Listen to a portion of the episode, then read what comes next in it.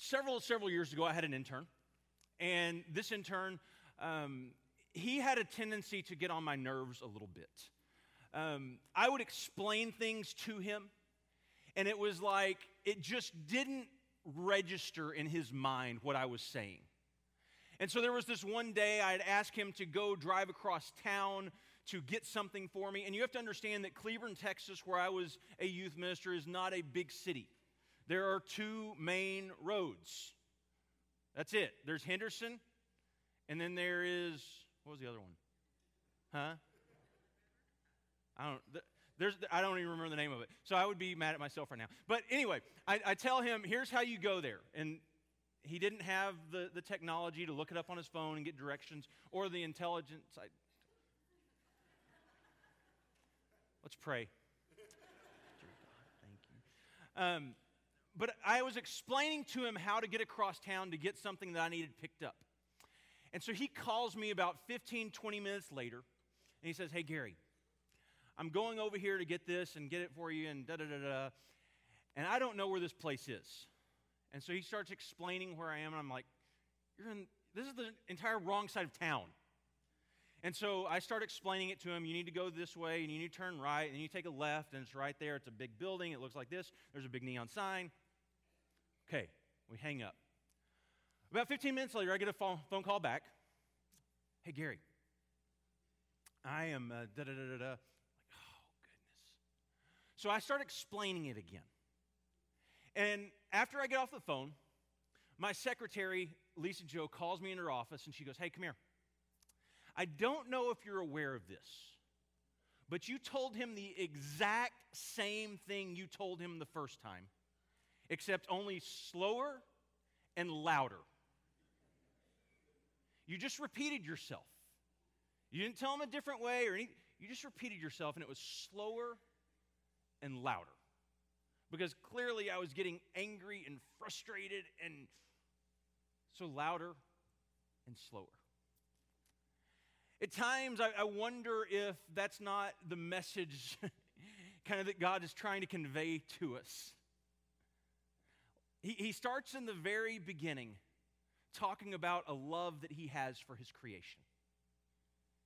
And I think we struggle at times to grasp the depths of it, where it's almost that God just decides he needs to start speaking louder and slower to make sure we fully grasp what he is trying to say.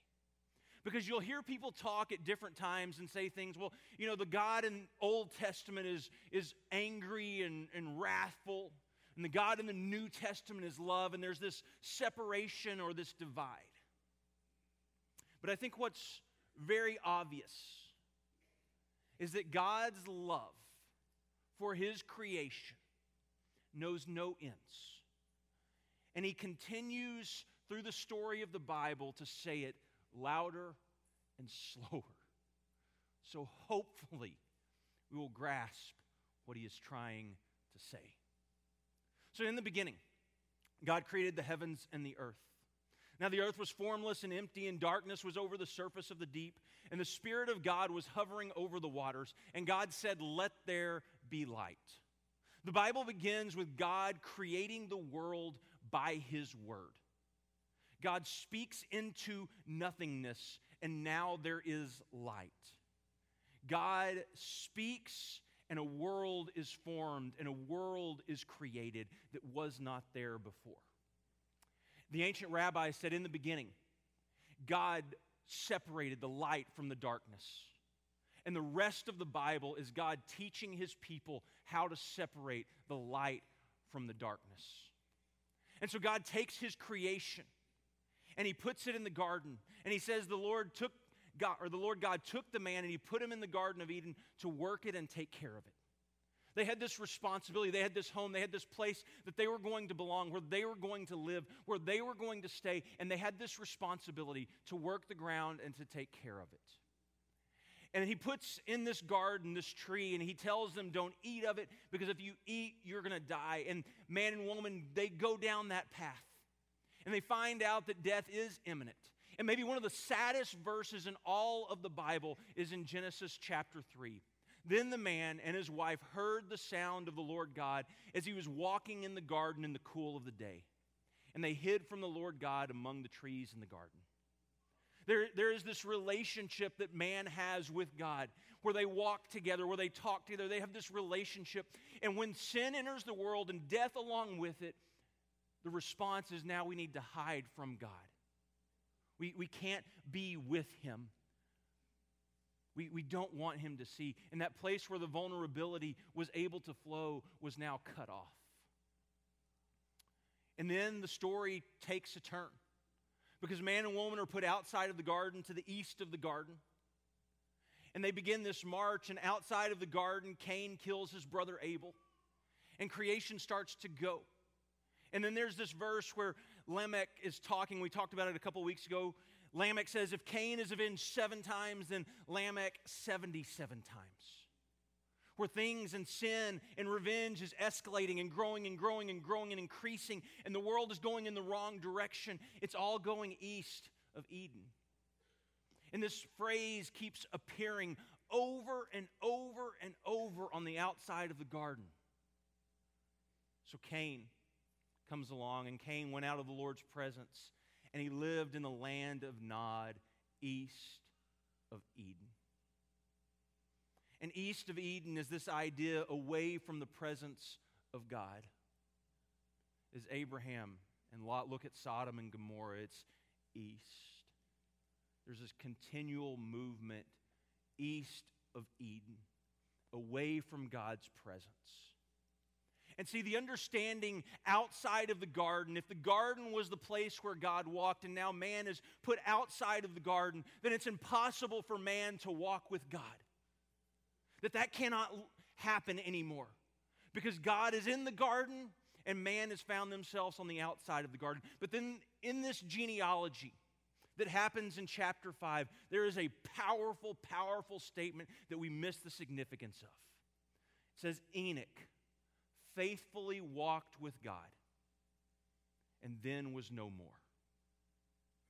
How is it that if God is in the garden and man finds himself on the outside of the garden looking in, how is it possible for Enoch to walk with God?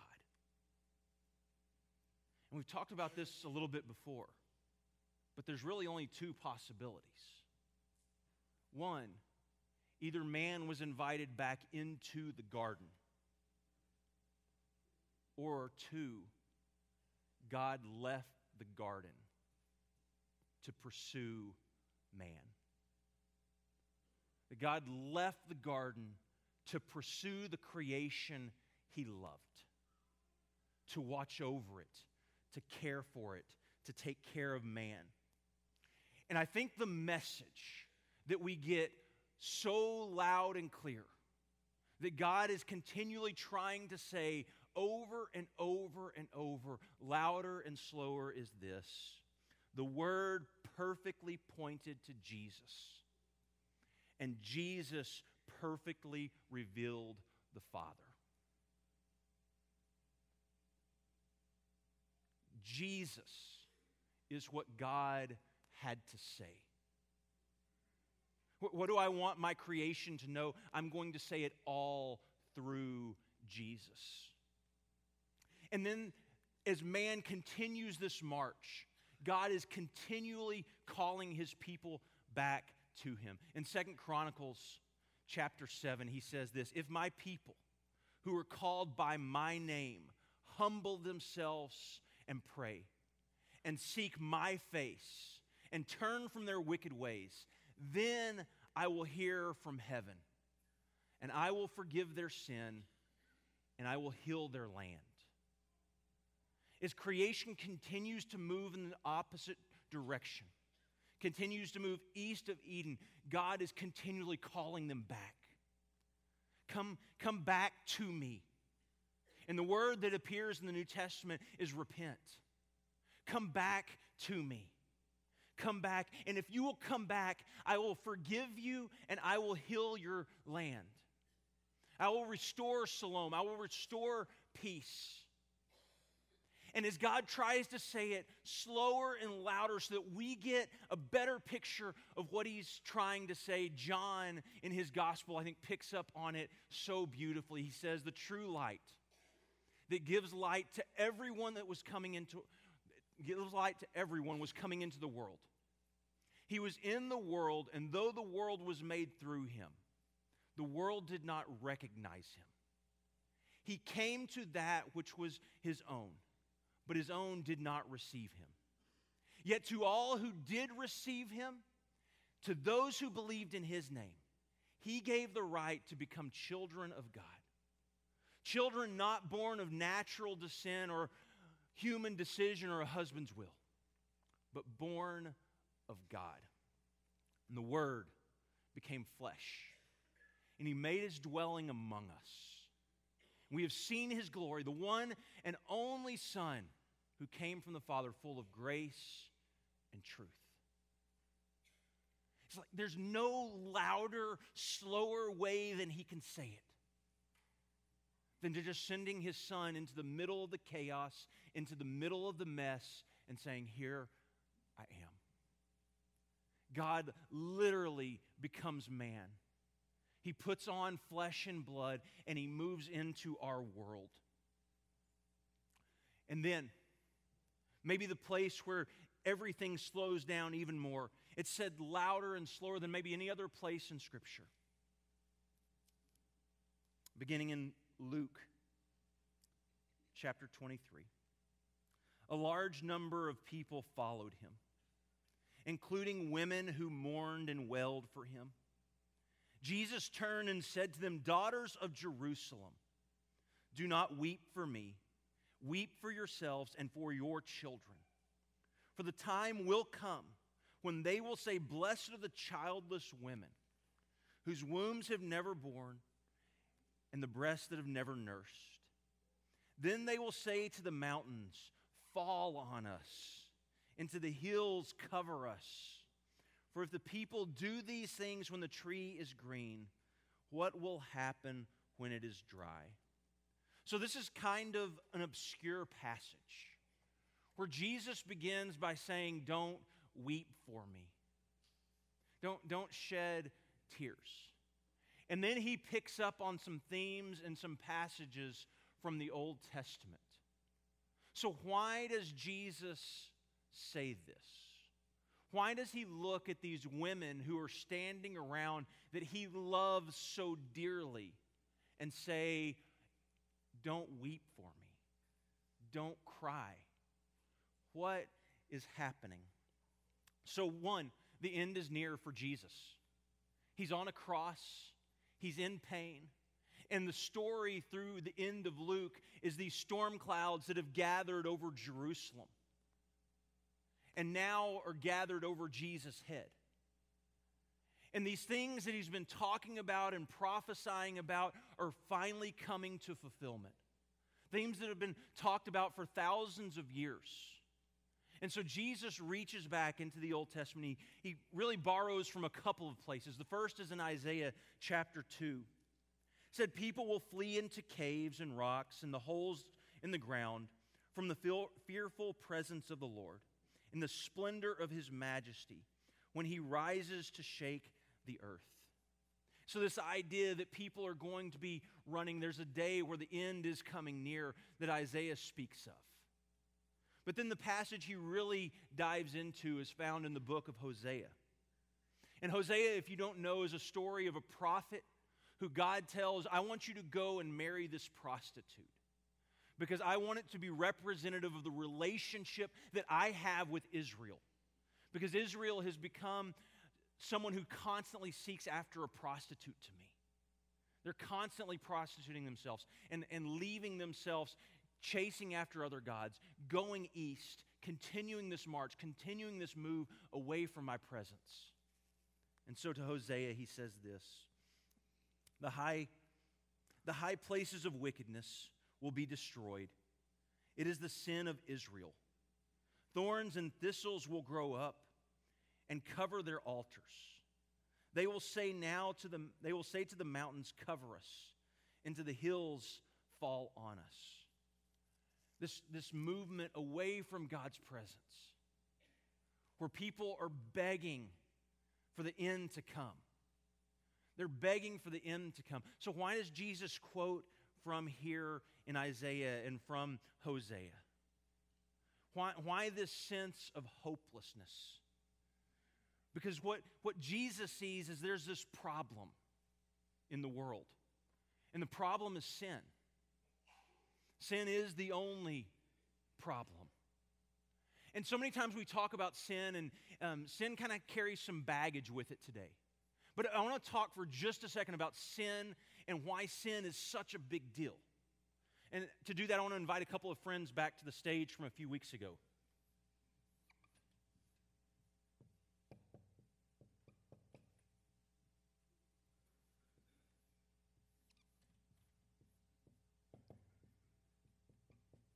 Y'all remember our friends? Yes, yes. So every relationship, there are several parties involved. Three, in fact. There's the relationship that you have with God, there's the relationship the other person have, has with God, and there's the relationship you have with the other person. And what sin literally is, it's looking at creation, it's taking creation, the creation that man was put into the garden to work and take care of, and move in a good direction. It's taking creation and moving it in a direction that it was not designed to go. Using it for a purpose it was not intended to be used for. Like plain and simple, that's what sin is. And ultimately, what sin does is sin comes along and it breaks down one, this relationship between man and God, but it also breaks down this relationship between man and man. This relationship, this harmony that was there, is now broken. And the relationship that was with God and man is broken. The relationship here in this space between that we talked about a few weeks ago. And if you remember back to that series, talking about intimacy, and now talking about forgiveness. Understand, the series are not that different. We've really been talking about the same thing. The, the same thing that enters into this space between and fills this space between is sin. Sin breaks down the relationship between man and God and sin breaks down the relationship between man and man. It fractures it. So Jesus comes along and he talks about the greatest commandment. He says, The greatest commandment is to love the Lord your God with all of your heart, soul, mind, and strength. And the second is like it to love your neighbor as yourself. And these relationships that are broken down and fractured, sin always, and we've said this several times, sin always affects your relationship with other people. And so God says the, the second is like it to love your neighbor as yourself. And then he says all of the law, all of the prophets, everything we've been saying, everything we've been teaching hinges on these two ideas, on these two laws. These, these are the greatest. Love God with all you are and all you have, and love your neighbor as yourself. And when we fail to do that, this relationship is broken here, and this relationship is broken here. Sin is the only problem. Sin is the movement away from the presence of God. Sin is the only problem. And so Jesus says, Don't weep for me. Don't weep for me and don't, don't cry, don't mourn over what's going because ultimately you see, you're weeping because you see a dead man walking. You see someone sentenced to death and condemned to die, a man facing the full weight of the consequences of sins. That, that's what you see in me on the cross. And the reason he says, Don't weep for me, is because he says, You're in the same boat. You're you're in the same place that I am. Condemned to die under the weight of sin and the curse that came with it, which is death. And, and so many people are like, well, what's the big deal with sin? Sin breaks down the relationship with God, and it breaks down the relationship with man, and it fractures us. It puts us in that place where Jesus is in that moment on a cross. he says, You're going to come to this place in your life where you're begging for the hills and the mountains to fall on you, to cover you. Because you realize a Christian, I think a Christian is someone who realizes the weight of their sin and what it does to God's good creation and is able to weep over their own sinfulness. Now, I'll just tell you, that gets harder and harder to do. I think we become so complacent. We become so comfortable with sin. We become so comfortable living in it that we don't realize the weight of it. And maybe no better place does God reveal the weight of it than these scenes of the crucifixion. Through these powerful words that Jesus speaks from the prophets of the past, saying, All of this is coming to an end.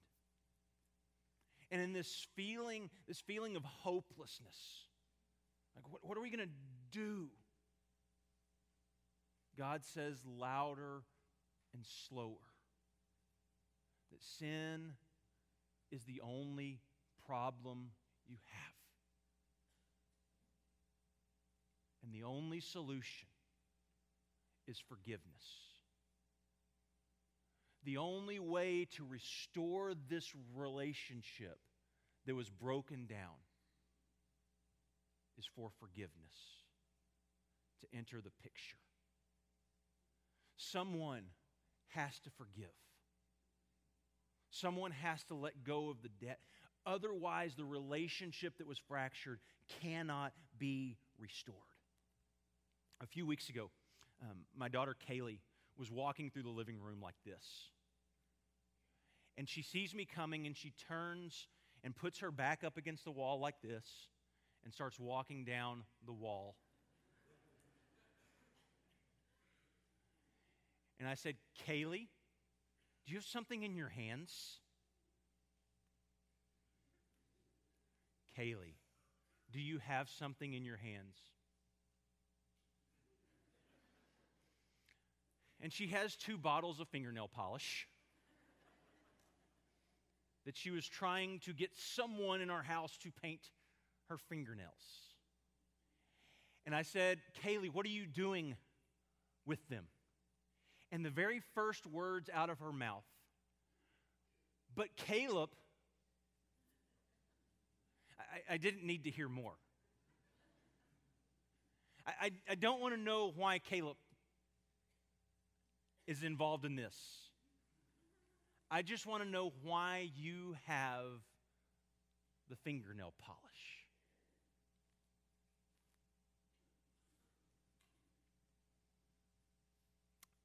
I think when it comes to sin, we're so much like Adam and Eve, hiding in the garden from the presence of God. Do you have blood on your hands?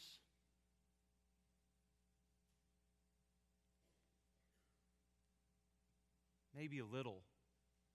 But what about them?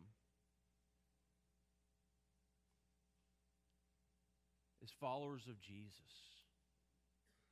we have to be able to look at our life and see that every one of us has taken creation in the direction that it was not supposed to go. Every one of us has continued this march east of Eden. And God calls you back just as He did through the prophet Isaiah and so many other prophets, Hosea, calling his people back. Repent, turn, find forgiveness, find healing for your land.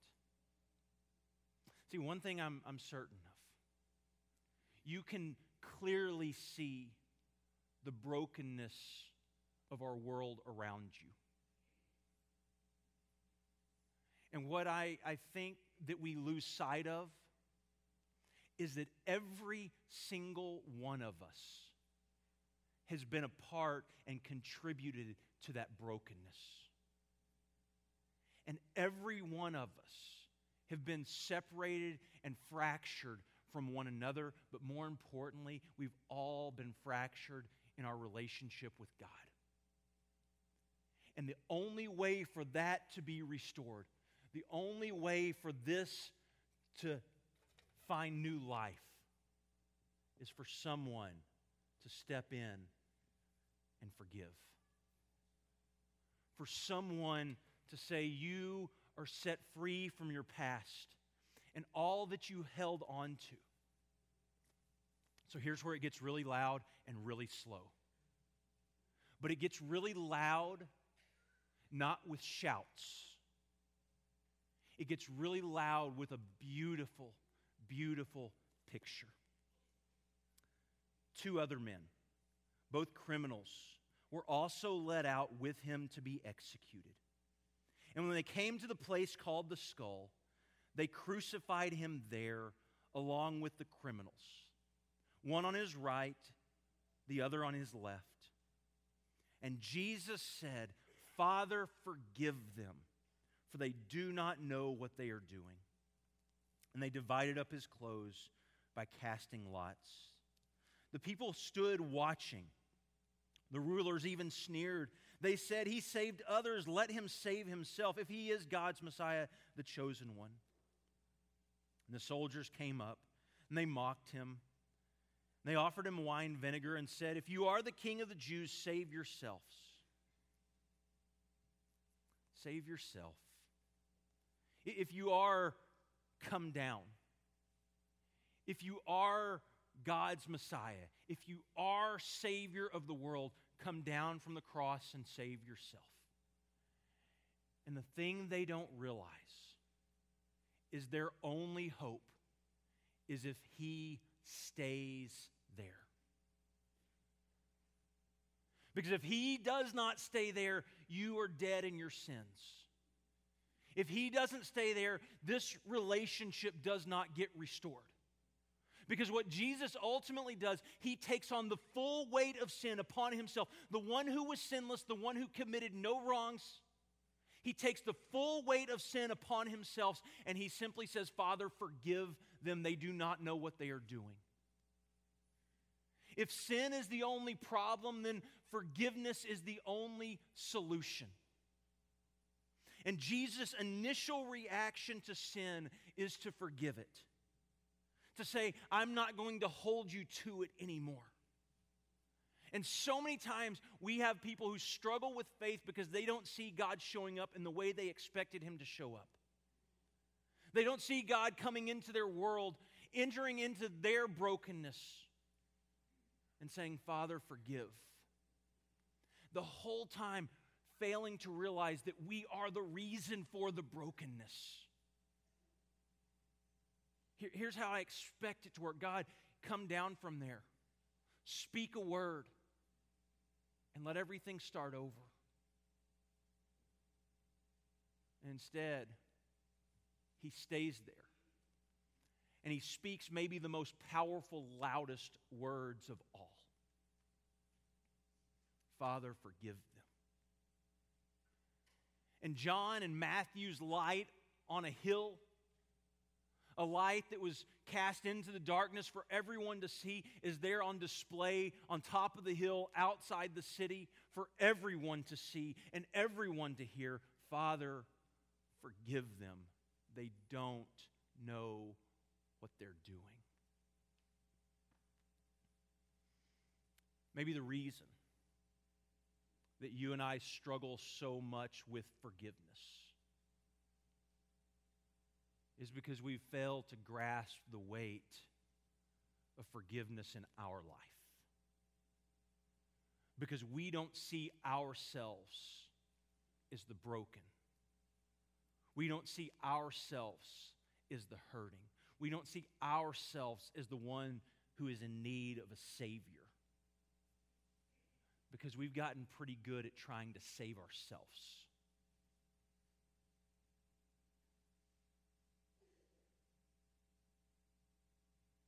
God comes along. And the same message he began in the beginning. He continues to yell from the rooftops Father, forgive them. They don't know what they're doing. The word perfectly pointed to Jesus. And Jesus perfectly pointed to the Father. When it comes to forgiveness, you must understand death always precedes resurrection. And forgiveness is the only way to move from one to the other. So we come to the table of the Lord. It is a table prepared for you, for those who have been here often and those who have not been here long. It is a table formed by forgiveness, a table that invites you to come to the feast. Is a table that forms us in the image of Jesus, our Savior.